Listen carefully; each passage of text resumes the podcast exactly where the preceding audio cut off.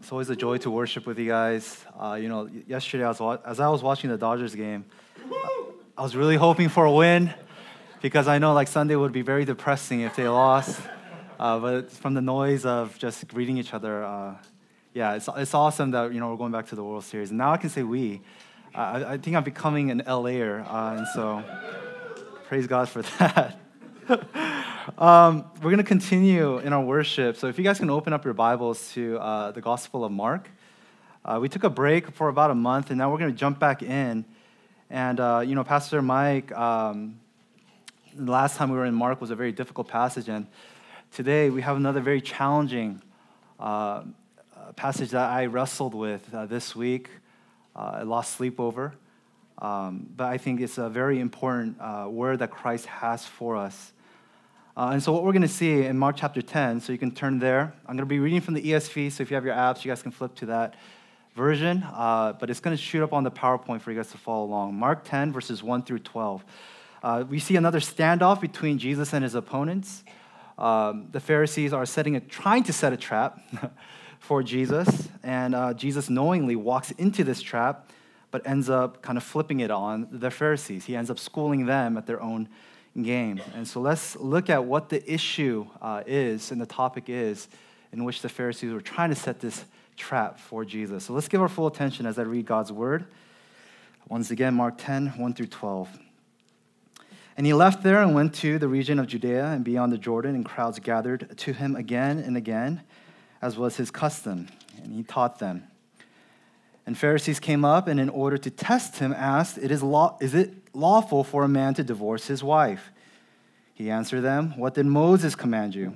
They said, Moses allowed a man to write a certificate of divorce and to send her away.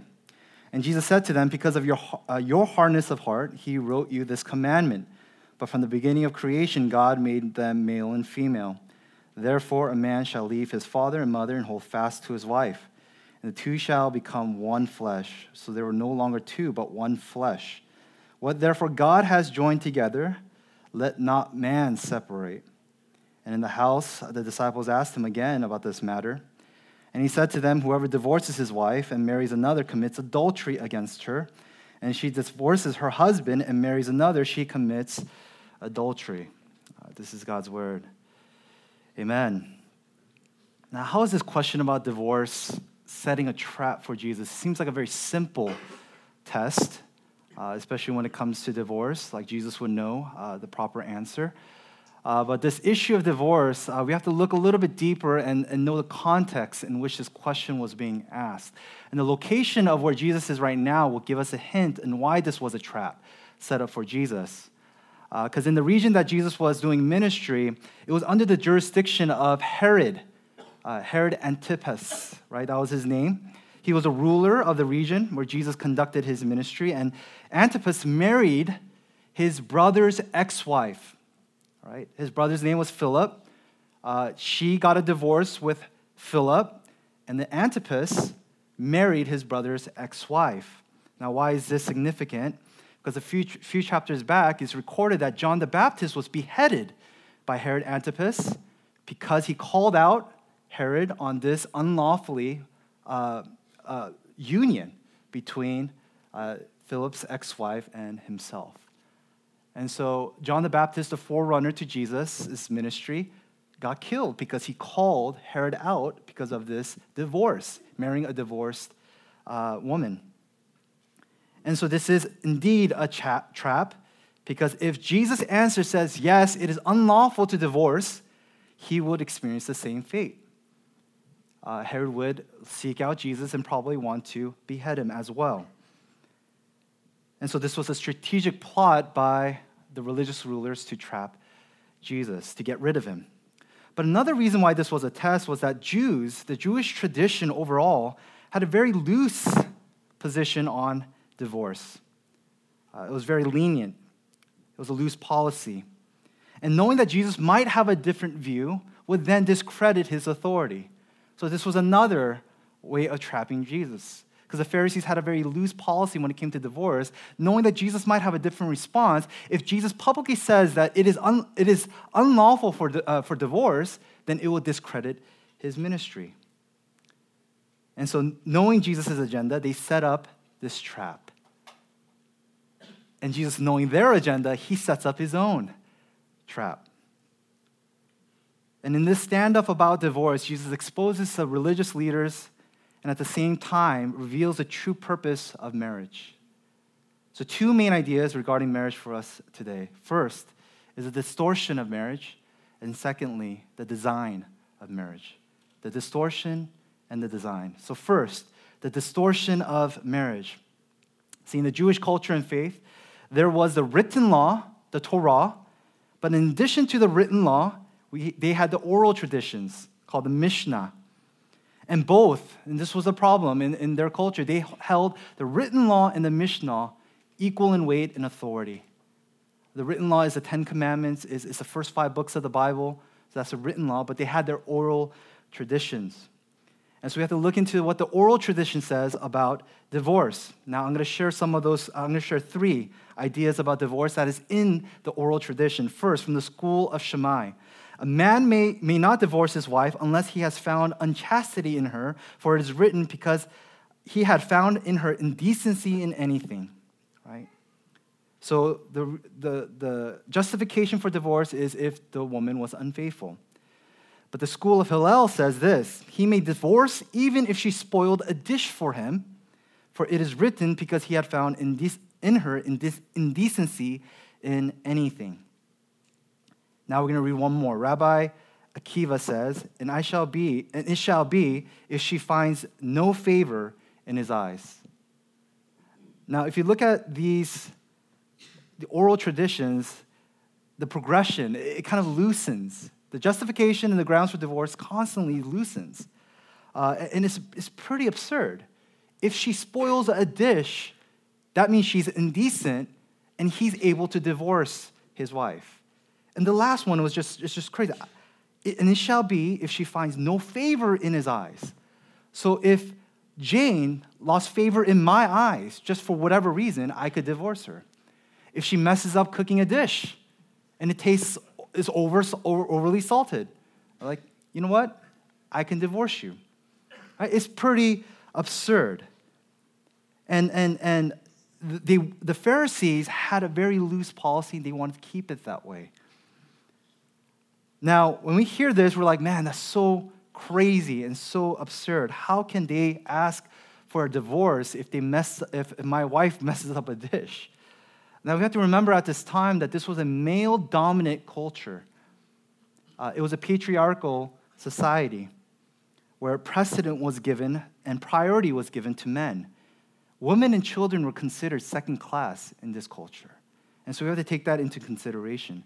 But also in first century Palestine, we have to understand what their chief purpose of marriage was. It was for the establishment and the continuance of family. That's why they were so obsessed with children especially having sons. If you look at the Old Testament and New Testament, you, you just see the shame and the guilt of barrenness, not having, not having the ability to have children. So their chief purpose was I need to continue my family line. And so children are very important for that, and marriage affords me that privilege of continuing my family line. And so, because of culture and tradition, the Pharisees created a pro divorce system that made divorce very easy and permissible for men. And so, marriage, according to the Pharisees, was a disposable contract, and they wanted to keep it that way. And so, in this question of divorce, we get the distortion of marriage. It's exposed in their pro divorce system. See, men were the priority. It was for the men's status. It was, continue, it was to continue their family line. Marriage was primarily for their pleasure. And any failure of the wife, marriage can be disposed of. This is a distortion of marriage. Uh, and this may sound a little bit familiar, being from an Eastern culture, as many of us are, are, are from. Uh, and I was raised in a very traditional, very Korean household. I, I grew up with my grandparents. My father is the youngest of five and the only son. Uh, so he had four older sisters, and, and, my grandparents wanted a son so desperately. Uh, and you can tell because they had five. uh, and my dad was the golden child. Now, I, come, uh, I have an older sister and a younger brother. Now, what happened when my sister was born, my grandfather was disgusted with my mom and my sister. Uh, and this was just very Korean. Uh, and then when I came, I was the golden child, this, the first son of the only son. And then my brother was an extra blessing. Uh, and so this was the, the, the context in which I grew up. And my sister and my mom, even till this day, there are pain. There's pain and scars that they're still trying to work through because of the disdain that my grandfather had because of my sister. And so, you know, I, I don't think the story is, is totally far fetched. I think many of us may understand uh, the culture and traditions that we, are, uh, we, we grow up in that can be so dysfunctional and, and, and cause so much pain. And so now, before we are hasty in criticizing, right, the first century Palestine culture and condemning these traditions, and I, I don't want to villainize tradition and culture because there are a lot of good things that happen, but at the same time, there's a lot of sinful things that happen because of culture and tra- tradition. But before we go ahead and criticize, uh, you know, Jesus' day, we have to pause and think about our own culture. Because there is still a twisting and a redefinition of marriage that happens today. And I want to say it's even more prevalent. Distortions are even more prevalent in our culture and day than in Jesus' day. The issues of same sex marriage, cohabitation, couples living together, not getting married, and the reasons why couples get divorced today reveals that distortions are still very much uh, playing a part in our lives. So if the Eastern culture, right, idolized family right? This kind of collectivist idea. The Western culture then has a different type of distortion. It's a distortion nonetheless, it's an individualistic distortion of marriage. So, if I can summarize what I think, my assessment of our culture and the distortion of marriage in our culture is this marriage exists for my personal pleasure and happiness. And uh, at first, you're like, how's that a distortion?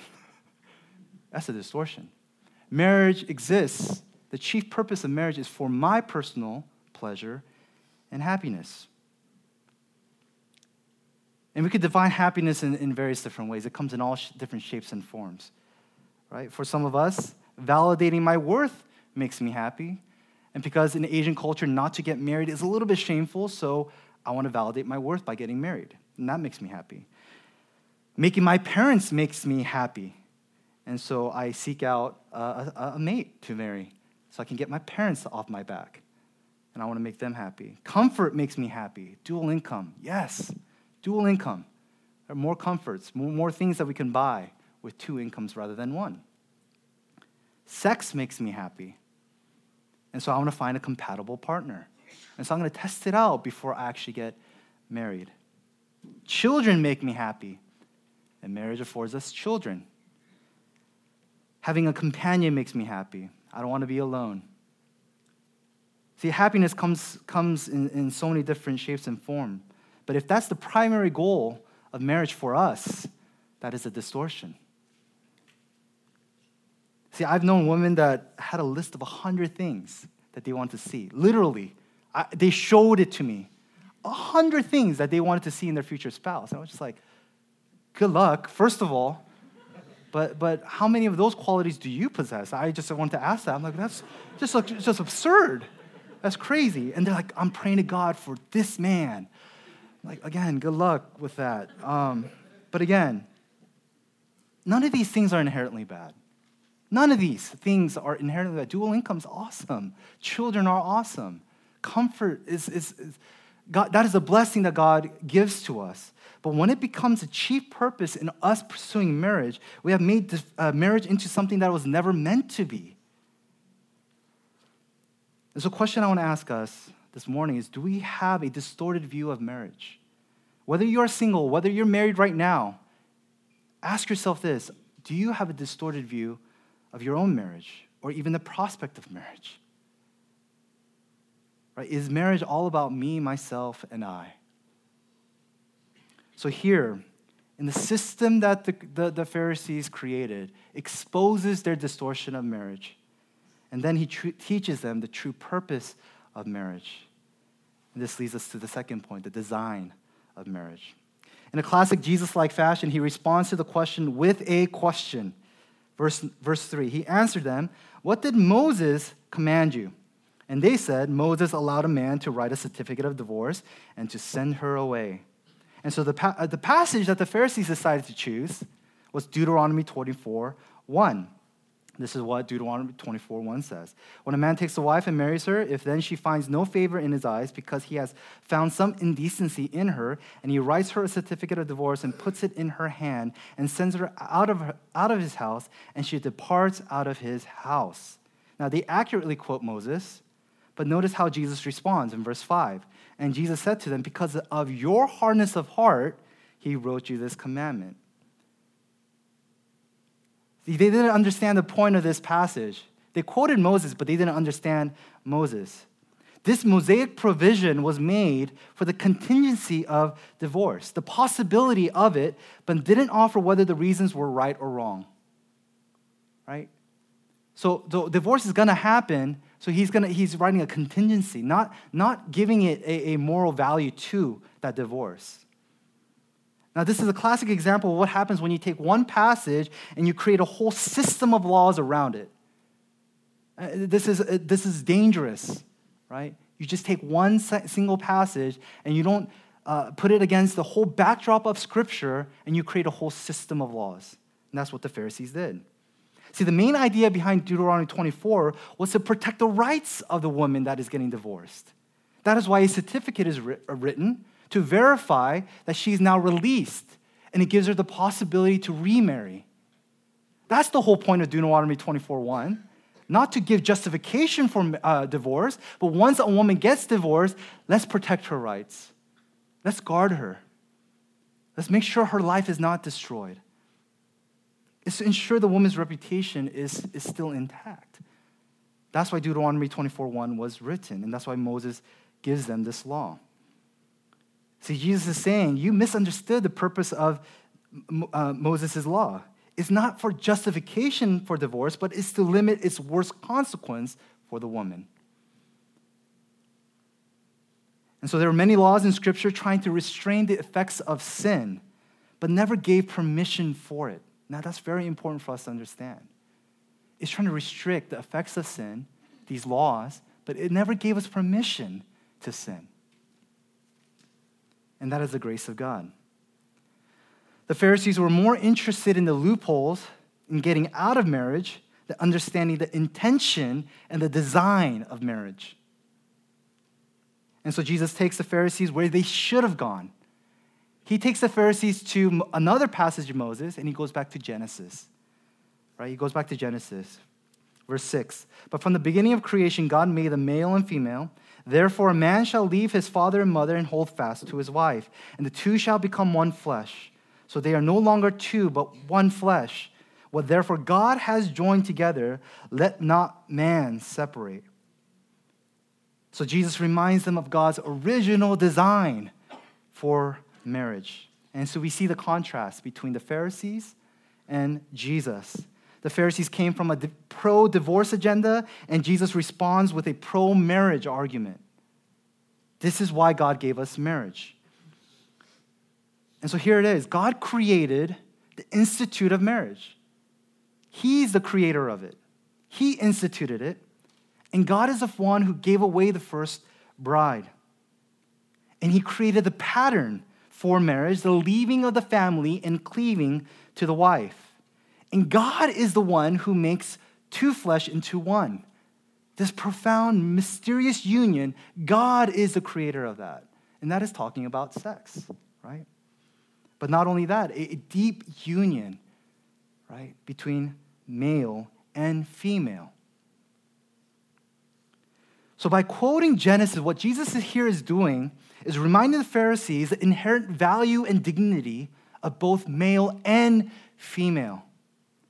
Again, in a patriarchal society, male dominant, privilege to the male, value is given to the male. What Jesus is doing here is reminding no, Male and female were created in the image of God. Both. Both are equal in dignity, value, and worth. Actually, the first mention of something not being good was man being alone. And so God created a helper fit for Adam. And so he created Eve. Now, this idea of helper, I know women don't like this idea of a helper, but you understand that helper is another, another word that's used to actually describe God in the Old Testament. So it's not, it's not a title of inferiority. It's actually a title of value, of complementary. Like it's, it's complement to men. Male and female, both equal in dignity, worth, and value. So Jesus is challenging the very patriarchal, male dominant system of, their, of his day. See, marriage is from God, through God, and ultimately for God. Marriage was designed to glorify God. And so, because marriage belongs to God, the decision to divorce does not belong to man. See, this profound union between male and female tells us something about who our God is. It tells us who He is. He is three in one the Godhead God the Father, God the Son, God the Holy Spirit. Different in role and function, both, all three God, but yet uniquely one. Right? Diversity, but yet there's unity. So male and female reflects God's diversity, and in marriage, it reflects God's intimate and profound unity. But there's another thing, another within the design of marriage, it points us to another union, a greater union, and that is be- between Jesus and his bride, the church, us. Ephesians 5 31 through 33. Therefore, a man shall leave his father and mother and hold fast to his wife, and the two shall become one flesh. Again, this is Genesis that Paul is talking about. This mystery is profound, and I'm saying that it, refer- it refers to Christ and the church. However, let each one of you love his wife as himself, and let the wife see that she respects her husband. Marriage is about Jesus and the church. Marriage wasn't originally designed for my comfort, my pleasure, my validation, appeasing my parents, the prospect of a dual income, or even companionship. Although those things are blessings that marriage offers, that is not its chief purpose. Marriage was designed to glorify Jesus, to tell the world something about Jesus. And it is this that Jesus loves his bride, the church. It is an undying, unwavering commitment to the church. And because Jesus doesn't divorce his bride, we too shouldn't. Now, there are two biblical grounds of divorce, and that is adultery and abandonment. I'm not going to indulge us in explaining those things because that's not the point here, again. Jesus does not indulge the Pharisees in the idea of divorce, so I too will not. But if you want to know more about it, I'd love to talk to you afterwards. So, Jesus is the ultimate example for marriage. If that's the case, then there should be a recalibration, a reorientation in our posture and attitude to the prospect of marriage and in our current marriage. If Jesus is the ultimate model, then that should, call, that, that should make us kind of think and reassess our attitude towards marriage. Right? Because there's a temptation that many of us we have, especially married couples. How do we gauge the health of our marriage? We start looking at other couples. We start looking at other couples. Oh, you know what? We don't fight as much as that couple. We're good, right? We don't argue like them. We don't bicker like them. You know, we're, we're actually more loving than them. And then you start feeling good about your marriage. That's a horrible system, guys. You should always be able to find a couple that you're better than. That is not the, that is not the model that we should be looking to. It is Christ and his church. And that challenges me so much of my love for my, my wife. So the question that we we need, we need to take a little bit further. So if the design is be, the design of marriage, right, is God's design, and the ultimate model is between Jesus and the church, we have to look into that marriage, that union between Jesus and the church a little bit more and ask the question what makes that work? What makes that marriage so much greater and more profound than anything that we can experience here on this earth? Right? Because we want to take our cues from Jesus and his bride. So, what holds that marriage together? And the answer to that question, brothers and sisters, please listen carefully. Answer to that question will allow us to experience a healthy marriage in this lifetime. So, what is it? I'll give you a hint. It's not feels, and it's not romantic love. Although that's helpful, right? It's not comfort, it's not a dual income, it's not pleasure, it's none of those things. None of those things holds this union between Christ and the church together. If anything, if anything, we had nothing to offer Jesus. Right? The Bible tells us that we were bankrupt. We were in debt. So for Jesus to marry us was a financial, it's, irresponsible for Jesus to marry us. We had nothing to offer. Not only that, the Bible tells us that we're adulterers. We're cheaters. We're unfaithful. We worship all sorts of different gods and, and we give ourselves to lesser lovers in this world. There's nothing within us that makes us a, a good candidate for Jesus to say, you know what, I want to marry you. No, he should have ran the other way. Run away, Jesus.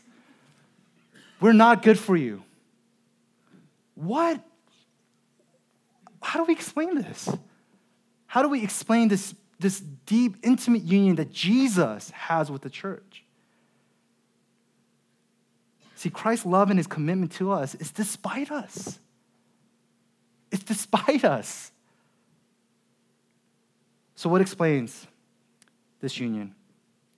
One word covenant. Covenant. Covenant is an oath bound relationship. We are, we are bound to Jesus because of covenant. Not a covenant that we wanted to make, but a covenant that God wanted to make with us. To say that I'm gonna be your God and you're gonna be my people, and nothing in this world is gonna stop me from keeping my promise.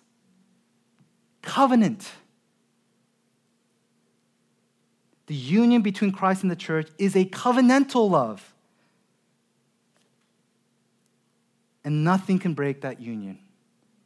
Because God never fails, right? He, he never goes back on his promise.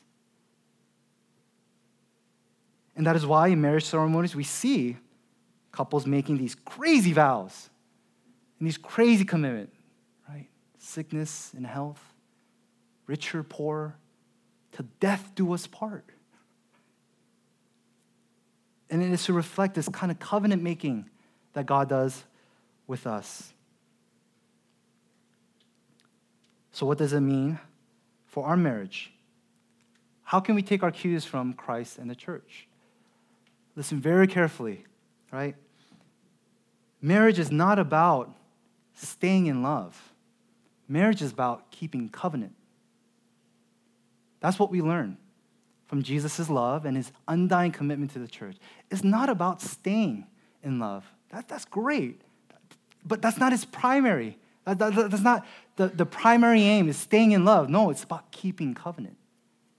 Keeping covenant. And so then love becomes more of an action than a feeling based on the commitment that we made to one another.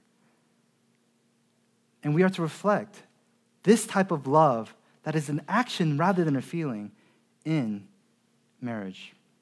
See, as, as fickle creatures, we can't, we, we fall in and out of love. Right? There's some days I, I, I love Jane so much, and there's some days I'm like, I don't want to look at you. Just honest. I'm just being honest. So then, is it okay then for me to divorce my wife because of how I feel? No, there's got to be a stronger bond to our marriage, and that is the covenant, covenant that we made to each other. But in every marriage, there is another witness, and God is the witness. He is there witnessing us, making these covenant vows. So, if keeping covenant reflects Christ's covenant keeping grace with his church, divorce then paints an inaccurate picture of Christ. Because Christ would never leave his bride. And this is why divorce is detrimental to the image of God and the glory of God. Right, to close, a, a few words of encouragement and application. Because we talked about the distortion, we talked about the design. And I want to I wanna close with just a few words of encouragement because I know divorce is devastating. Uh, it has massive ripple effects in, in all facets of our lives.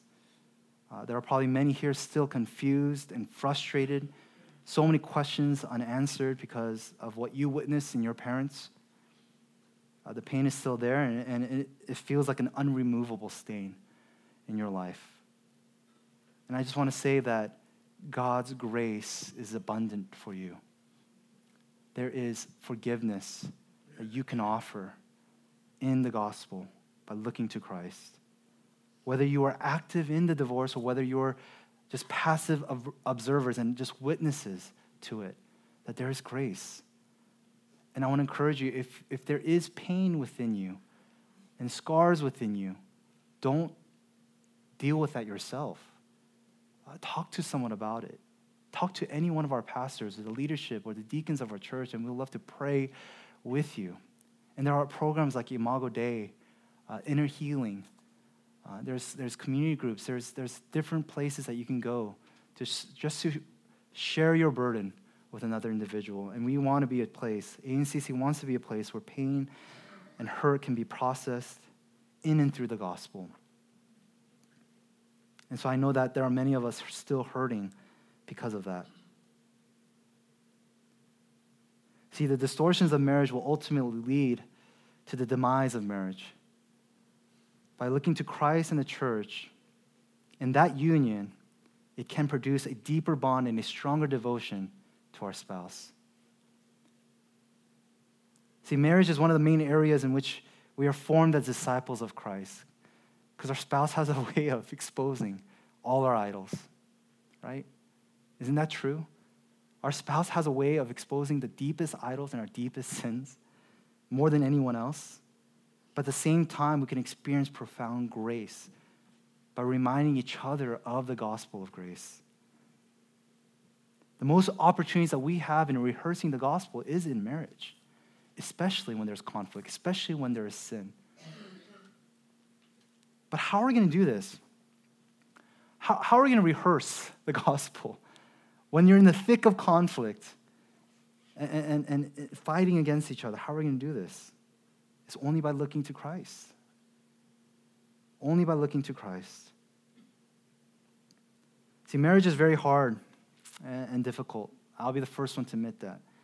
Uh, even after eight years and after three children, every month, like every week, it's, it's a struggle. It is.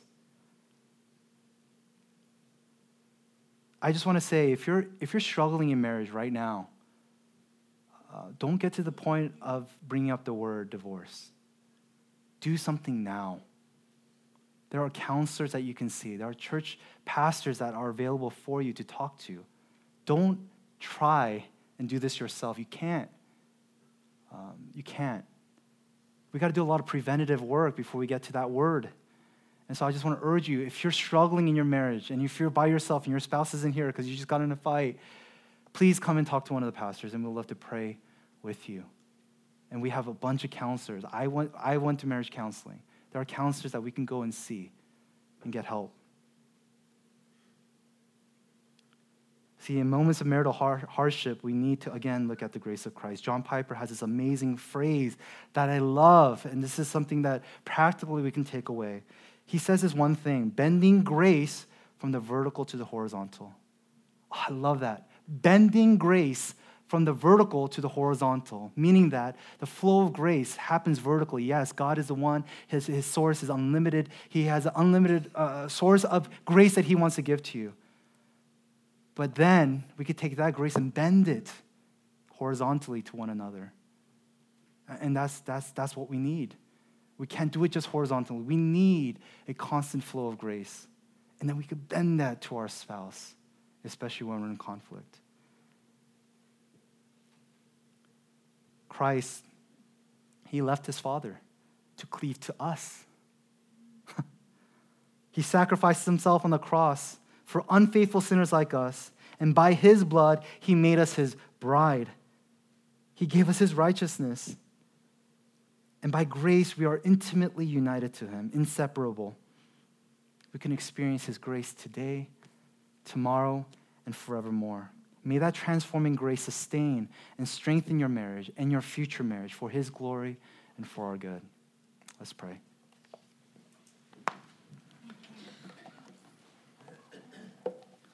Father, we, we thank you so much for the profound union that we get to experience because of the gospel.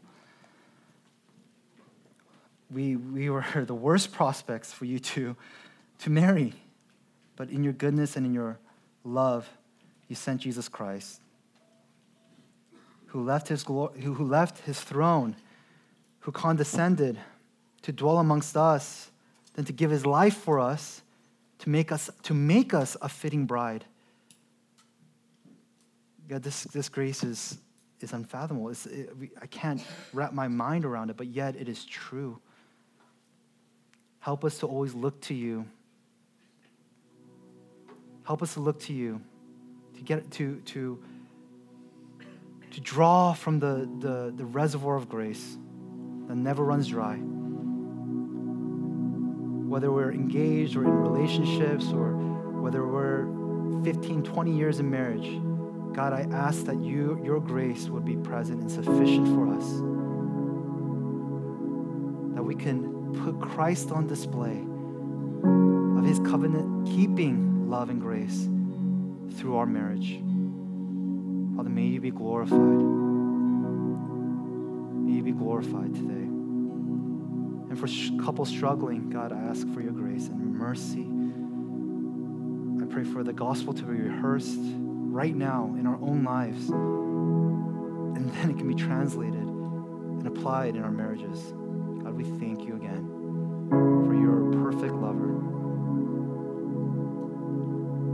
as we worship and respond in worship, may you receive all the glory, honor, and praise. This in Jesus' name.